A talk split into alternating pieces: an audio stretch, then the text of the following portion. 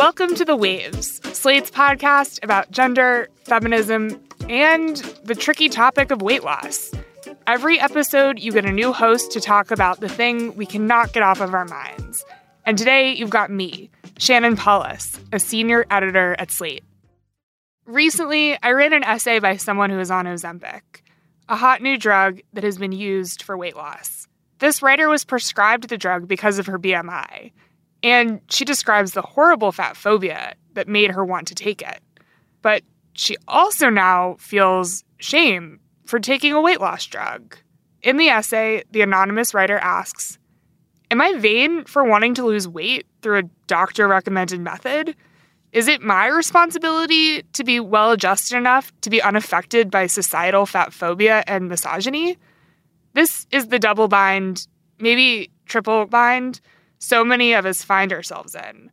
To think through some of the sticky questions around it, I wanted to talk to Tamar Haspel. She's been a journalist for over 20 years and is the author of books including To Boldly Grow Finding Joy, Adventure, and Dinner in Your Own Backyard.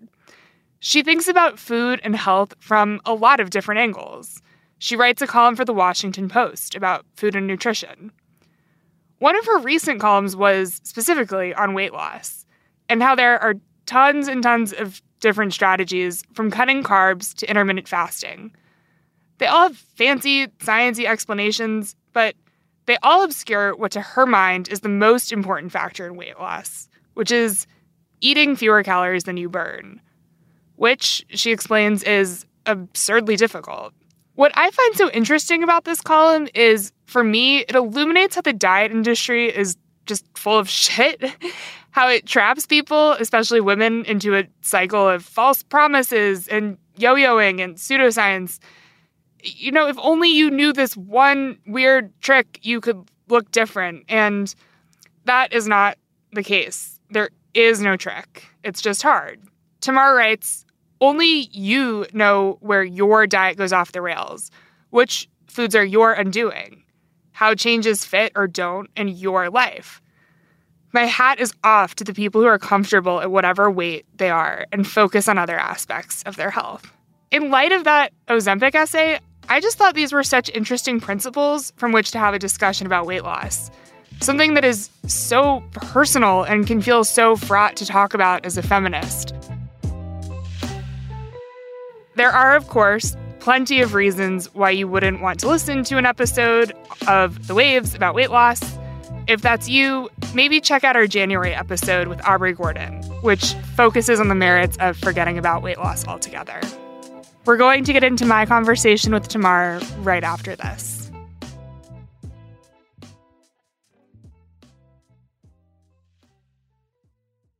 Hey Waves listeners, if you're loving the show and want to hear more, subscribe to our feed.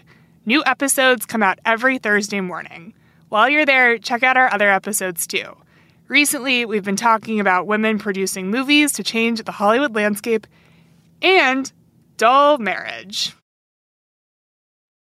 Welcome back to the Waves. Tamar, thank you so much for being here with us.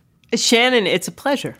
I'm so excited to have you on the podcast. Um, I've been reading your nutrition columns at the Washington Post uh, for a while now, and we are here specifically to talk about a column that you wrote towards the start of this year about what you call crank diets. But before we get into that, I want to um, talk about this uh, short list that you wrote in 2021 titled Five Truths About Dieting Everyone Can or Should Agree On.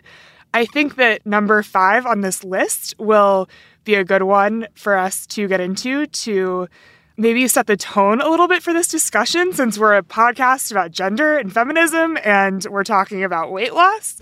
So, you write in that column that you've fought your weight all your life, and that often when you write about weight loss, you hear from folks who uh, think we should stop talking about weight loss. Um, and that will help cut down on um, the the nastiness around weight.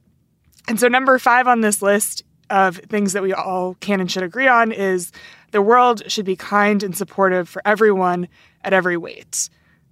But you do not agree with the folks who think we should stop talking about weight loss in order to get there. why not? It depends what you mean by talking about.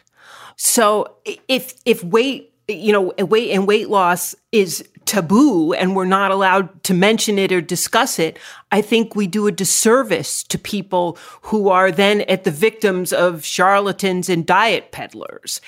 And I think that weight loss is is a brutally inherently personal decision.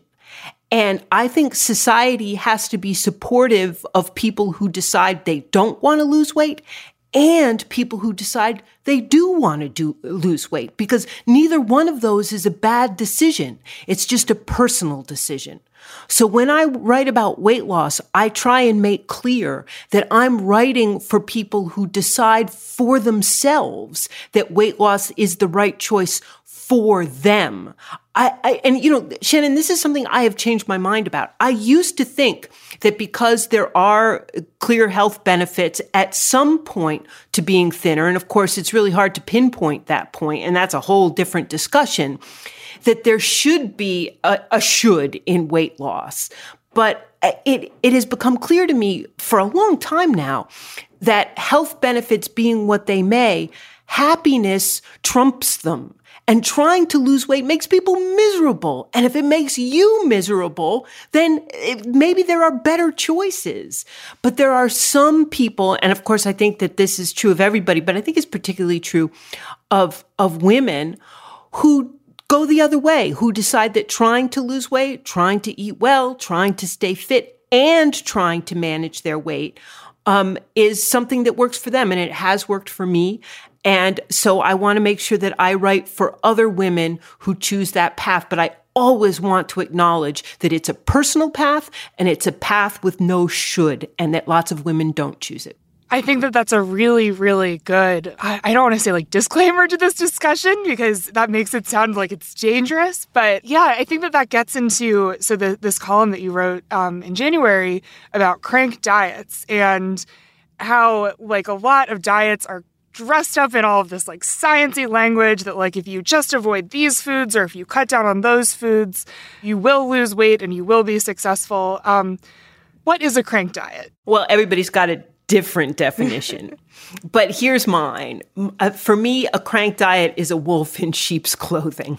So whenever you read about a diet, what you read is that weight loss is, and fill in the blank, easy, possible, easier, if only you do this one thing.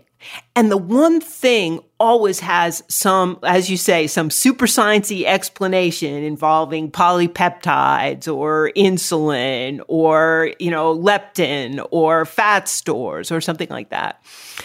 And that's the thing that people latch onto. That's the thing it gives them reason to believe. But in reality, what these diets do are what all diets do is to give you some strategy that you end up ingesting and therefore absorbing fewer calories. How, how many times have you heard calories in, calories out has been debunked? Well, I, I'm here to rebunk because it's not nutrition, it's physics. You have to absorb fewer calories than you burn. And of course, the calories you absorb aren't exactly the same. That's not the same number as the calories you eat because some of them pass through you. And of course, what you eat can also affect how much you burn um, within very limited ranges.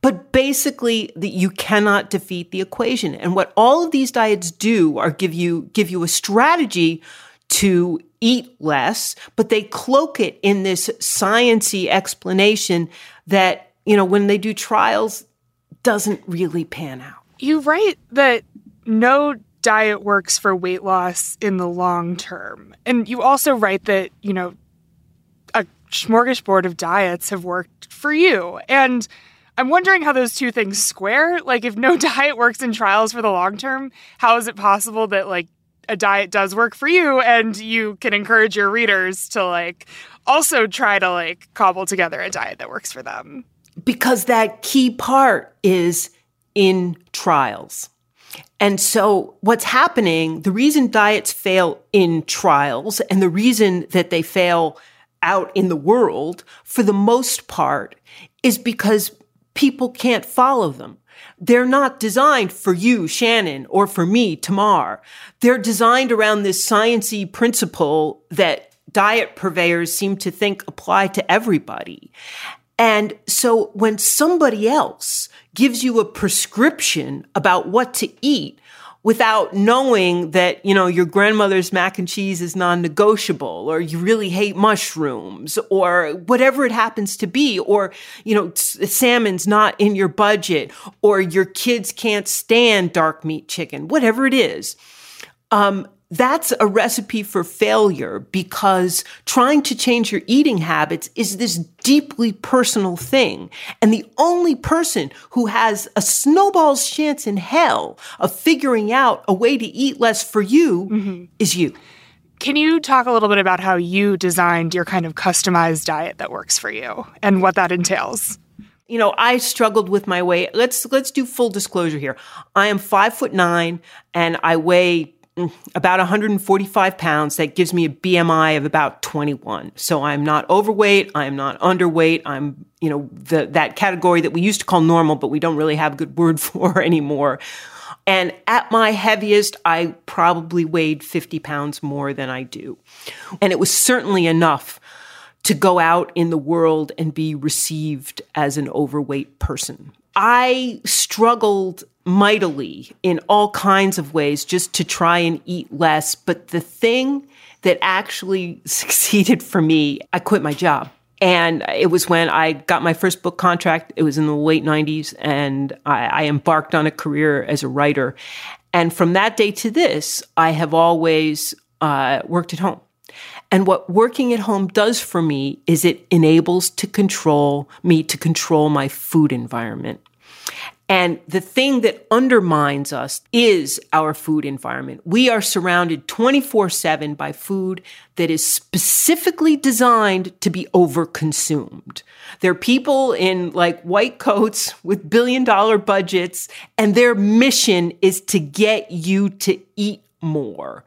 And their goal is to overcome ordinary human willpower. And of course, they succeed because they have these huge sets of tools to do that. And so when I stopped going to an office every day, I stopped, you know, stopping in at the coffee shop and getting the corn muffin that was part of my morning routine. I stopped having to walk by, you know, the birthday cake and I stopped uh, going out for lunch with my coworkers because that was like the high point of my day. I didn't much care for my job at the time. And when I was able to control my environment, I realized that I could change my habits. And because it wasn't about hunger, it was about temptation.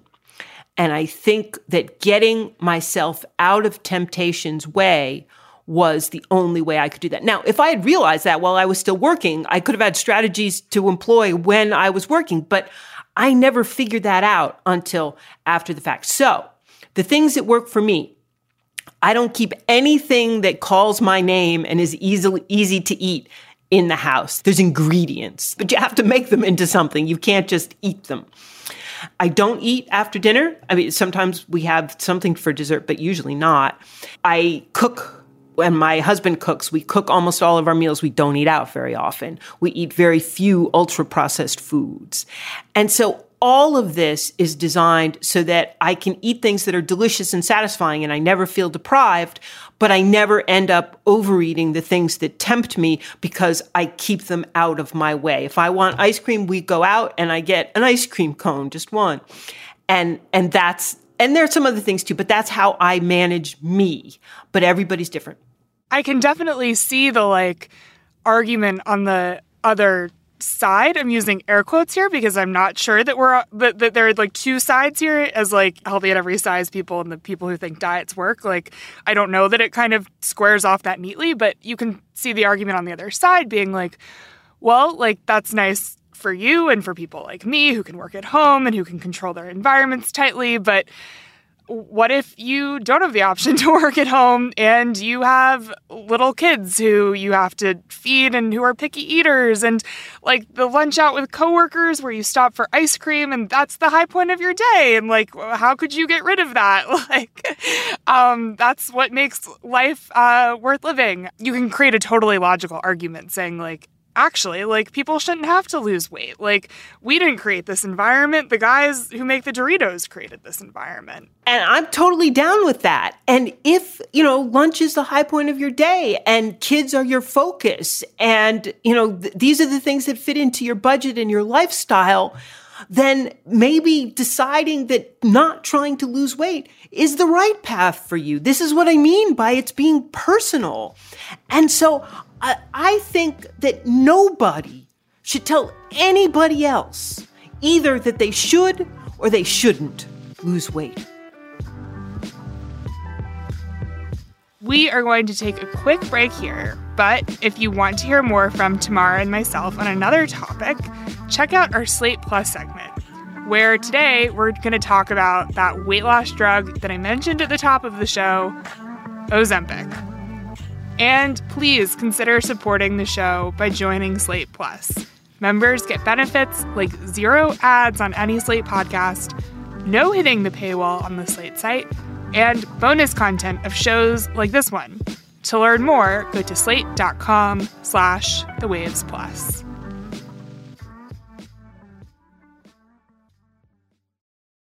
For the ones who work hard to ensure their crew can always go the extra mile, and the ones who get in early so everyone can go home on time.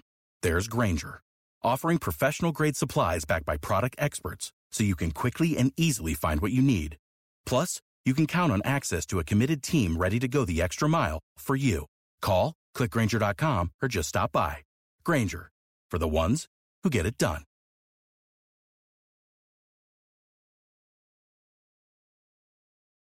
How did you get from that point personally where you you think that like weight loss is a should to weight loss is extraordinarily personal and that's a choice that everyone has to make for themselves?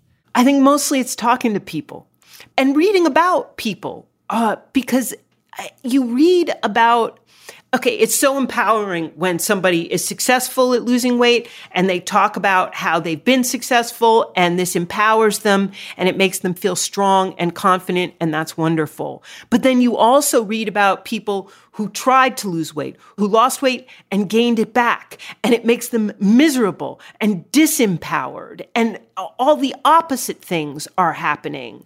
And then you read about women, and it's mostly women, although, you know, almost everything applies to men as well, but it, it applies to women more so.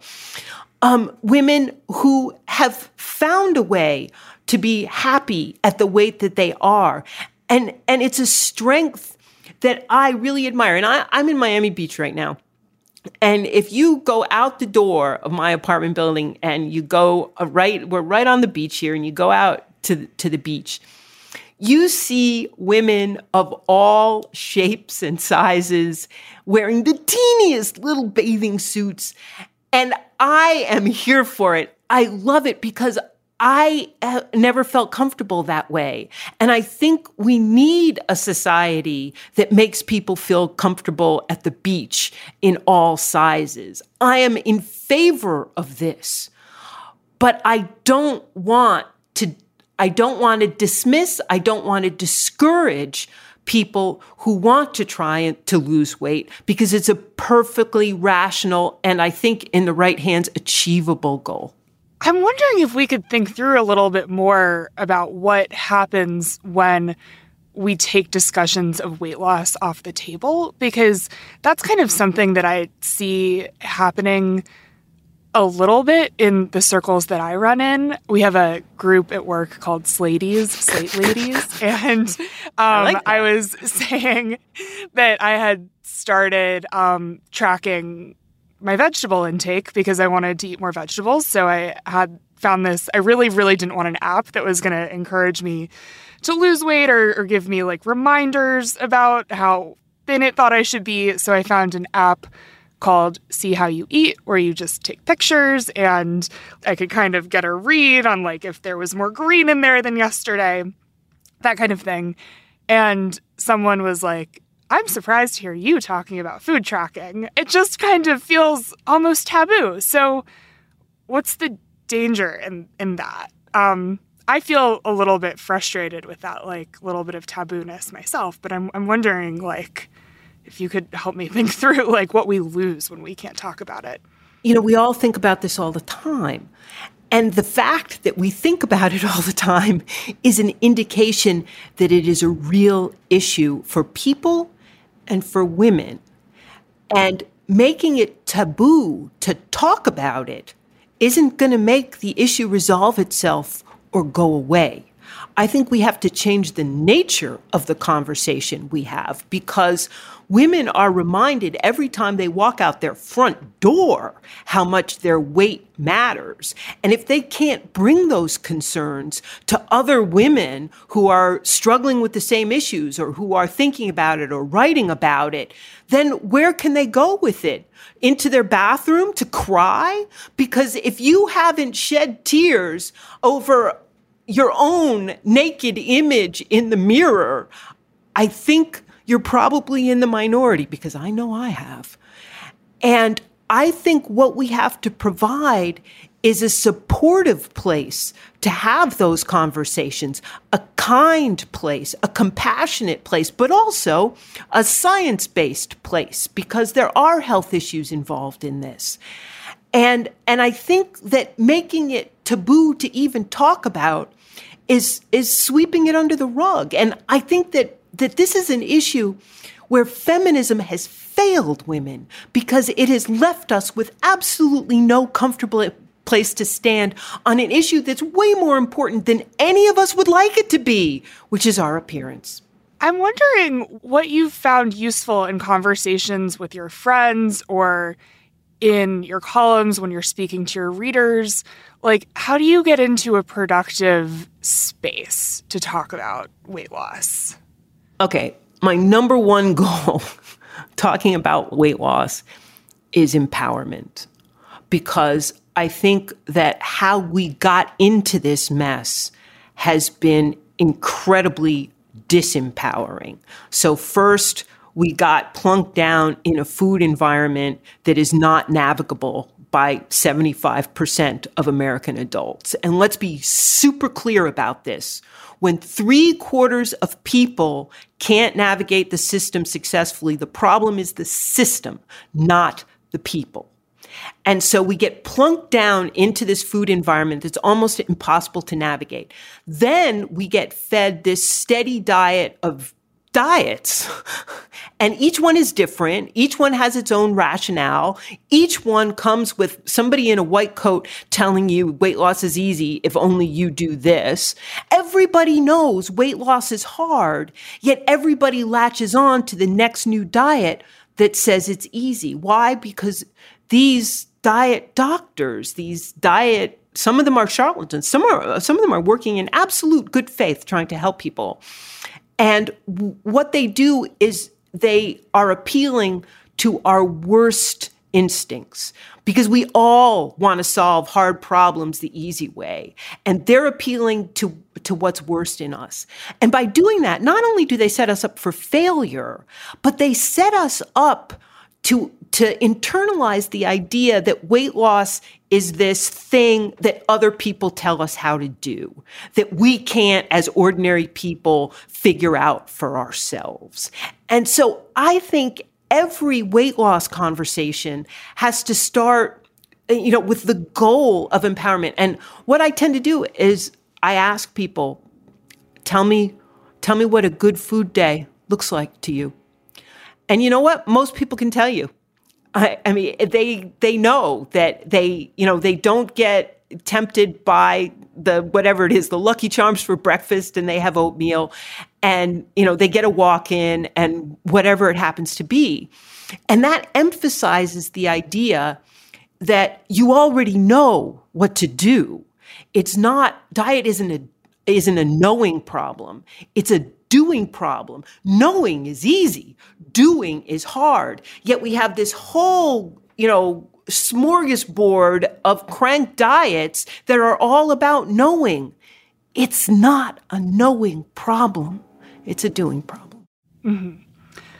I'm wondering what you would say to a listener who says, I am interested in thinking about my weight and I am interested in losing a little bit of weight. But the problem is when I try to like concoct my ideal diet and, the, and I try to put together the tools that work for me, I am thrust into this world of books and apps that are asking me to lose weight at a certain rate or have an ideal weight in mind for me that's like much lower than I'm comfortable with, or have images of women that feel unattainable for me. And and, and I know that if I go down that path, I'm gonna get fast tracked into this in a way that's like not good for my brain. Is there like a place to start that feels like healthier? Yes. Shut them all down. That's what empowerment is about. Nobody else can tell you how to do this. And I, I always jokingly say, listen to me and only to me. that there are so many conflicting messages. And you know what? They want your money. And this is this completely personal thing that you have to decide for yourself. But that said, I think that there you can reach out. I think that one of the best things you can do, and there is some evidence about about why this matters. One of the best things you can do is find other people who are going through the kinds of things that you're going through who are supportive of you. And, you know, I saw a study a mm, number of years ago about what differentiates so that it, it, I believe it was people who had gone through a diet trial and lost weight. And they revisited those people afterward and looked at the people who had regained versus the people who hadn't regained and tried to figure out, okay, well, what's different here? And one of the biggest differences was that the people who continued to lose um, were had had support. They had support at home. They had support in their families. They had support with friends.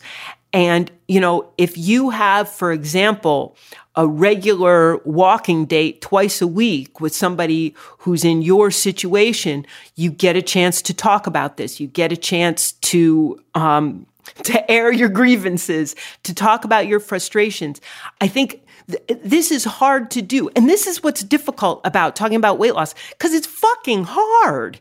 And there are no easy answers. And so, you know, encouraging somebody to embark on a journey that's really hard, that's, you know, that's why I don't do it. That's why it's it's something that you have to decide for yourself. But having support is huge, but I think support is moral support. Support is emotional support. It's not telling you the rate at which you should be losing weight. Right. It's a it's not a knowing problem, it's a doing problem. I spent a long time um, reporting on wellness products and in particular like kind of skincare products and like how do you know what kind of sunscreen is best for you and how do you know what ingredients clear up your acne and all of that kind of thing and like I've kind of learned that the answer is well, there there are a couple things that are pretty good guesses, but sort of the best thing you can do is like go to a dermatologist and like have a conversation with them about your skin and the particulars around your skin and your goals for your skin. And that feels very like analogous here in a lot of ways where like talk to a friend, maybe like talk to your doctor if you have a compassionate doctor who's like willing to strategize. It's that element where you're like having someone to bounce ideas off of about your body, not this entire scientific body of literature that like may or may not be relevant to you. So it, it's like the, the, the, analogy I always use is that you know, like New York City has a parking problem, but you don't have to solve the parking problem. You just have to find a parking space. and and that's the thing about weight loss. I mean, all of the data say that the deck is stacked against you, and it is. Make no bones about it. But should you decide that this is the path you want to go down, there are things you can do that aren't prescriptions of eating that can help you. And I think because um, it's our food environment that's really screwing us in this regard. A lot of those things have to do with rejiggering your food environment rather than prescribing certain things to eat and not to eat. I want to take your picking and choosing strategies to diet with I, I want to take that strategy one step further and suggest that like it can be helpful even if you go down this path of weight loss it's not this black and white thing of like I've decided to lose weight, so now I'm gonna like hit the beauty standard and I'm gonna be like super thin. And I, it's so interesting when you hear doctors talk about um, weight loss, like Julia Belluz, who who's a, a wonderful freelance science writer. She's a friend for full disclosure. When I read her work about weight loss, one of the things I've learned from reading that is like if for folks who have a high BMI, it's not a question of getting down to a really low BMI. Health wise, it can be a matter of losing 5% of your body weight, 10% of your body weight. That can be like a really great health choice for you. So I think like kind of combining the strategies that you're talking about around losing weight with the strategies from the healthy at every size folks and the like feel good in your tiny bikini folks to kind of meet yourself part way. So you're not like trapped in this like well more weight loss is better cycle. That's like kind of how i've been trying to think about beauty standards lately. And and just living as a person within this structure and what you just said that there's so many factors that influence not our weight specifically, but how we feel about our weight. That it emphasizes just how individual and personal all of this is. And, you know, I, I think that the decisions that you make have to do with those things, but they also have to do with external things. Like, you know, I'm fortunate. I'm married to a wonderful, supportive partner, and uh, he and I cook together. And um, when my weight creeps up and I decide I have to change things a little bit, he never complains that there's no potato chips in the house. Um, I have work that I find compelling and satisfying, so I don't have to present myself in public and to try and get a job where weight stigma might come into play. And so, you know, for me, I can see reasons why I can relax my vigilance a little bit. And the thing that prevents me from doing it is how I feel about myself and no none of those external things. But if you're young and those things are coming into play for you in different ways, those can matter too, as well as how you feel about yourself and your health, because being overweight makes people unhappy long before the health consequences kick in. And I think that talking about it only as a health issue ignores that. And we do that at our peril because every woman who's ever gone out in the world overweight knows that it's a matter of appearance as well as health. It's like kind of wild to hear someone say that out loud. oh, and but it shouldn't be, should it?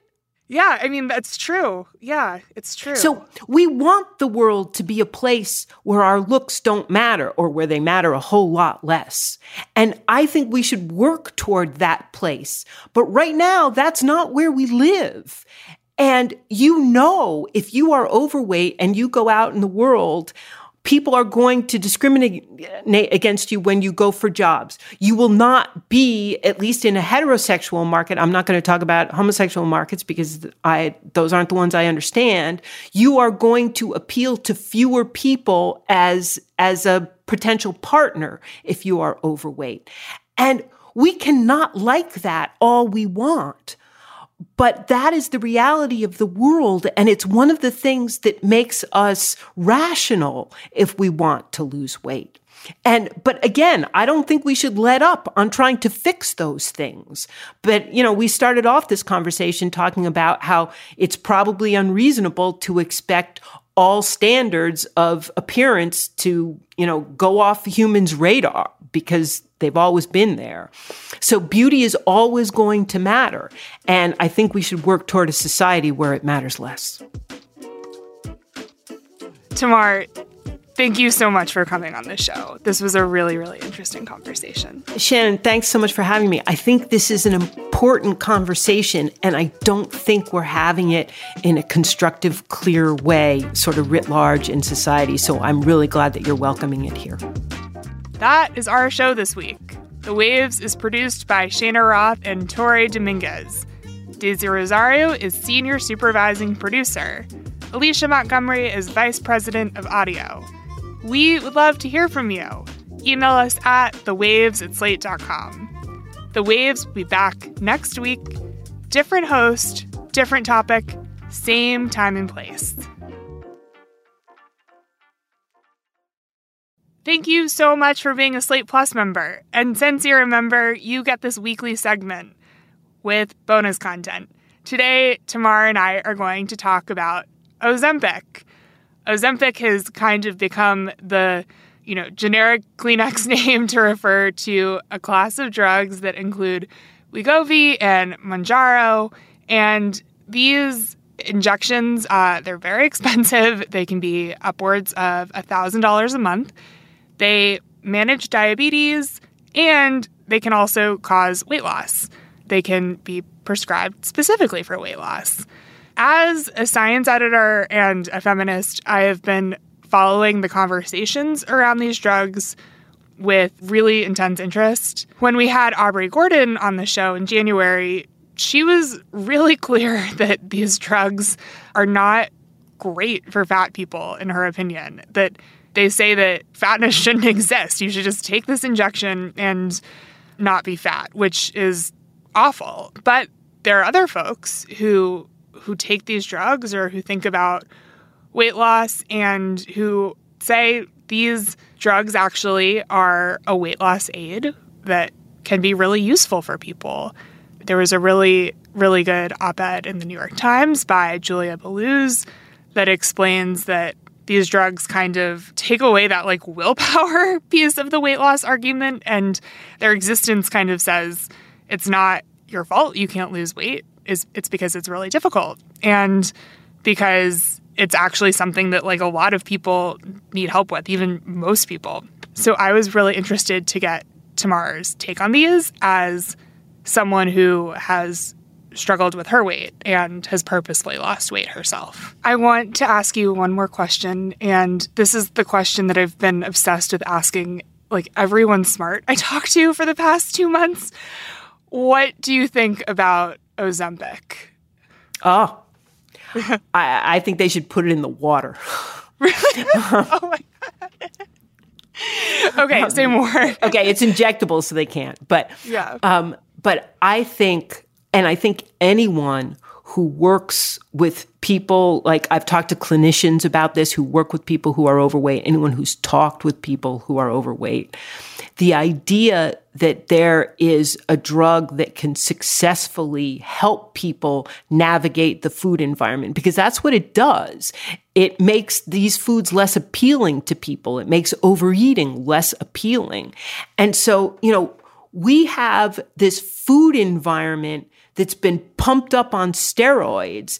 And Ozempic is a drug that combats it by basically pumping up your defenses commensurately. That was just some of our Slate Plus segment. If you want to hear the whole thing, go to slate.com slash the waves plus to become a Slate Plus member today. Slate.com slash the waves plus.